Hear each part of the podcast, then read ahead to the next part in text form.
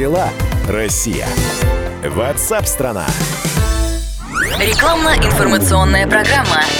Друзья, радио «Комсомольская правда», и мы продолжаем прямой эфир. И мы так много говорим про вакцинацию от COVID-19, которая одновременно идет в разных странах. Постепенно на территории России она э, становится, ну, такой вот достаточно популярной процедурой, про которую очень многие говорят.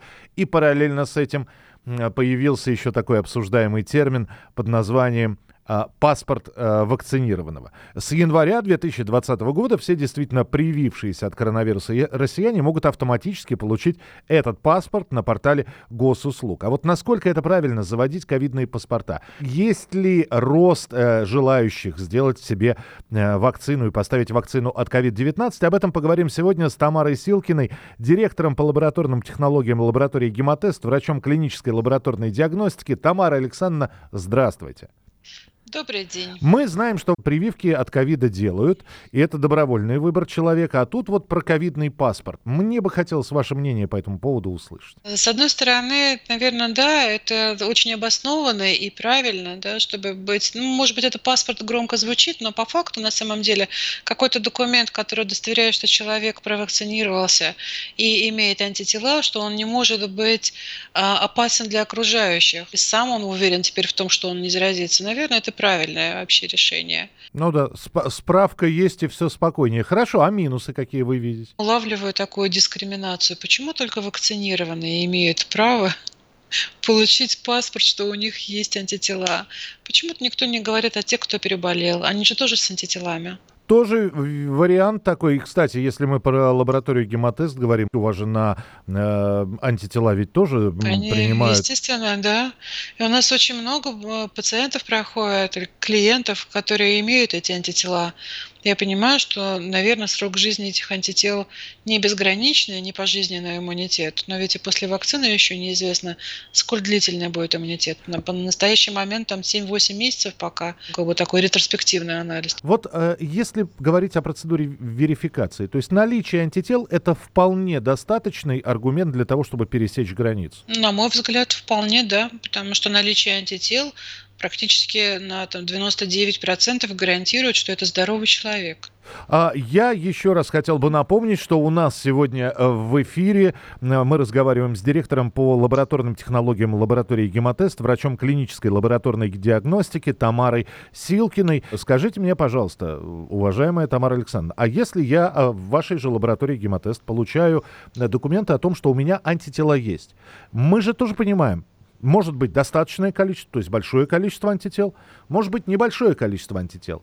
Дальше я получу рекомендации врача. Надо вакцинироваться, не надо. Подождем, пока антитела исчезнут. Как в этом случае? Нет, вы такую рекомендацию однозначно получите. Вы и сразу получите, собственно, при получении результата. Там присутствует референсное значение, поэтому, когда вы посмотрите на цифры, которые будут э, вашими цифрами, да, результатом, и цифры, которые являются референсными, и путем сопоставления просто двух цифр сразу можно понимать низкое количество, высокое количество. Если этого будет недостаточно, достаточно для собственного, наверное, более удовлетворения, э, даже уже не любопытства, а необходимости, можно обратиться в наш контакт-центр. У нас круглосуточный сервис такой есть. Мы проконсультируем по полученным результатам и дадим все рекомендации.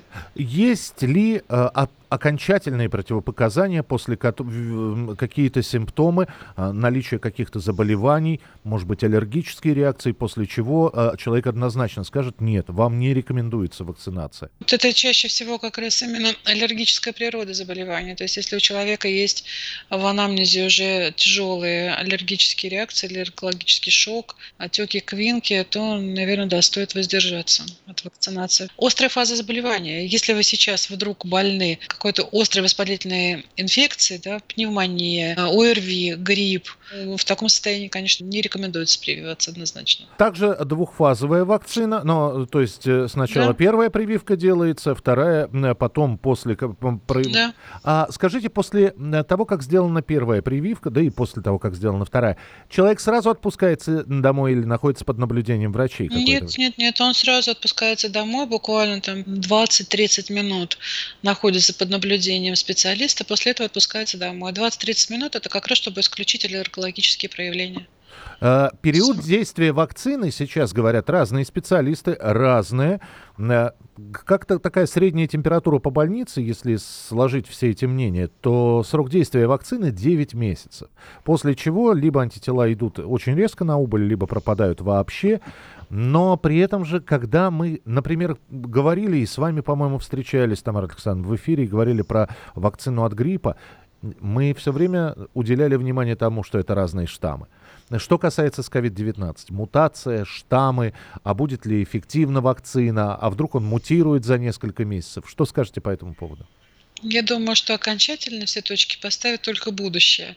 Сейчас мы можем только прогнозировать и брать во внимание как раз э, те наши знания в отношении других уже исследованных вирусов.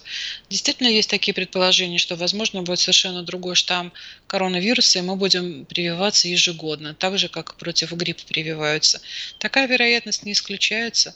Но пока все идет к тому, что все мутации, которые вот выявлены, да, они никак серьезно не задели структуру самого вируса, поэтому пока не требуется разработки новой вакцины для нового штамма. А дальше, ну, как он будет мутировать, вирус же, они все отличаются тем, что очень быстро мутируют. Я сейчас, часто. я сейчас снова вернусь к вопросу про ковидные паспорта, потому что э, получить паспорт вакцинированному можно на портале госуслуг, и э, слово госуслуги многие воспринимают как, что э, исключительно сделать в городской поликлинике при, вак, вакцину, и тогда, э, в общем-то, на госуслугах это будет отражаться. А вот если делать, например, э, в, в лаборатории гемотест, может не отразить или все отражается? Вот скажите. Все. Отражается все. Это не только государственные, государственные услуги государственные, но, наверное, не все лаборатории смогли интегрироваться или смогли такой сервис предоставить, но у лаборатории гемотест, да, такая возможность есть. Есть ли все-таки надежда, что антипрививочники, те люди, которые по каким-то своим э, причинам не хотят вакцинироваться, поменяют свое мнение. Может быть, вы наблюдаете за последнее время, Тамара Александровна, э, увеличение количества желающих? Да. И а тогда обратитесь mm-hmm. к тем, кто пока еще не решился. Может быть, вы найдете какие-то слова, которые э, станут главными. Возможно, найду, может быть, не найду, но я вообще очень рекомендую посмотреть на статистику смертности. Она, хоть и некоторые говорят, что не очень значительная, но на самом деле цифры очень серьезные, поэтому стоит на вот весах расположить на две вещи – жизнь и смерть ну и боязнь прививаться или не боязнь прививаться. Да? Мы, мы боимся чего-то, каких-то осложнений, пока они не зафиксированы, никаких осложнений серьезных нет.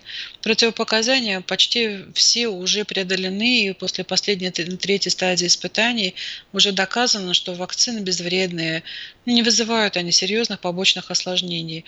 А вот не привиться может привести к гибели. Причем умирают люди действительно в любом возрасте, не только пожилые, но много и молодых унес этот вирус с собой. Э, вы, несмотря на то, что спокойным голосом рассказали, прозвучало, прозвучало это внушительно. Я напомню, что у нас в эфире сегодня была Тамара Силкина, директор по лабораторным технологиям лаборатории Гемотест, врач клинической лабораторной диагностики. Тамара Александровна, спасибо большое за то, что были у нас Пожалуйста. в эфире. Ну и сразу я должен сказать, что, во-первых, у лаборатории Гемотест есть свой сайт, gematest.ru. Заходите. Да. Там э, э, и прескурант цен, и, кстати, вот стоимость комплекса перед вакцинацией э, от COVID-19.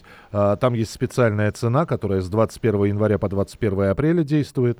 Совершенно верно. Вот. И еще, э, если есть какие-то вопросы, там и телефоны есть. Там же и предварительный заказ можно оформить. И оплатить можно предварительный заказ, и не стоять в очереди, когда придешь в лабораторное отделение. То есть прийти, э, заказ, э, сделать заказ на определенное да. время, прийти Совершенно. и сразу же попасть. Да. Интересно. Еще раз напоминаю, сайт э, лаборатории Гемотест, gematest.ru. Заходите, э, звоните и задавайте вопросы, если вдруг что-то непонятно. А мы обязательно еще встретимся в эфире. До встречи. До свидания. Имеются противопоказания. Проконсультируйтесь у специалиста. Как дела, Россия? Ватсап-страна! страна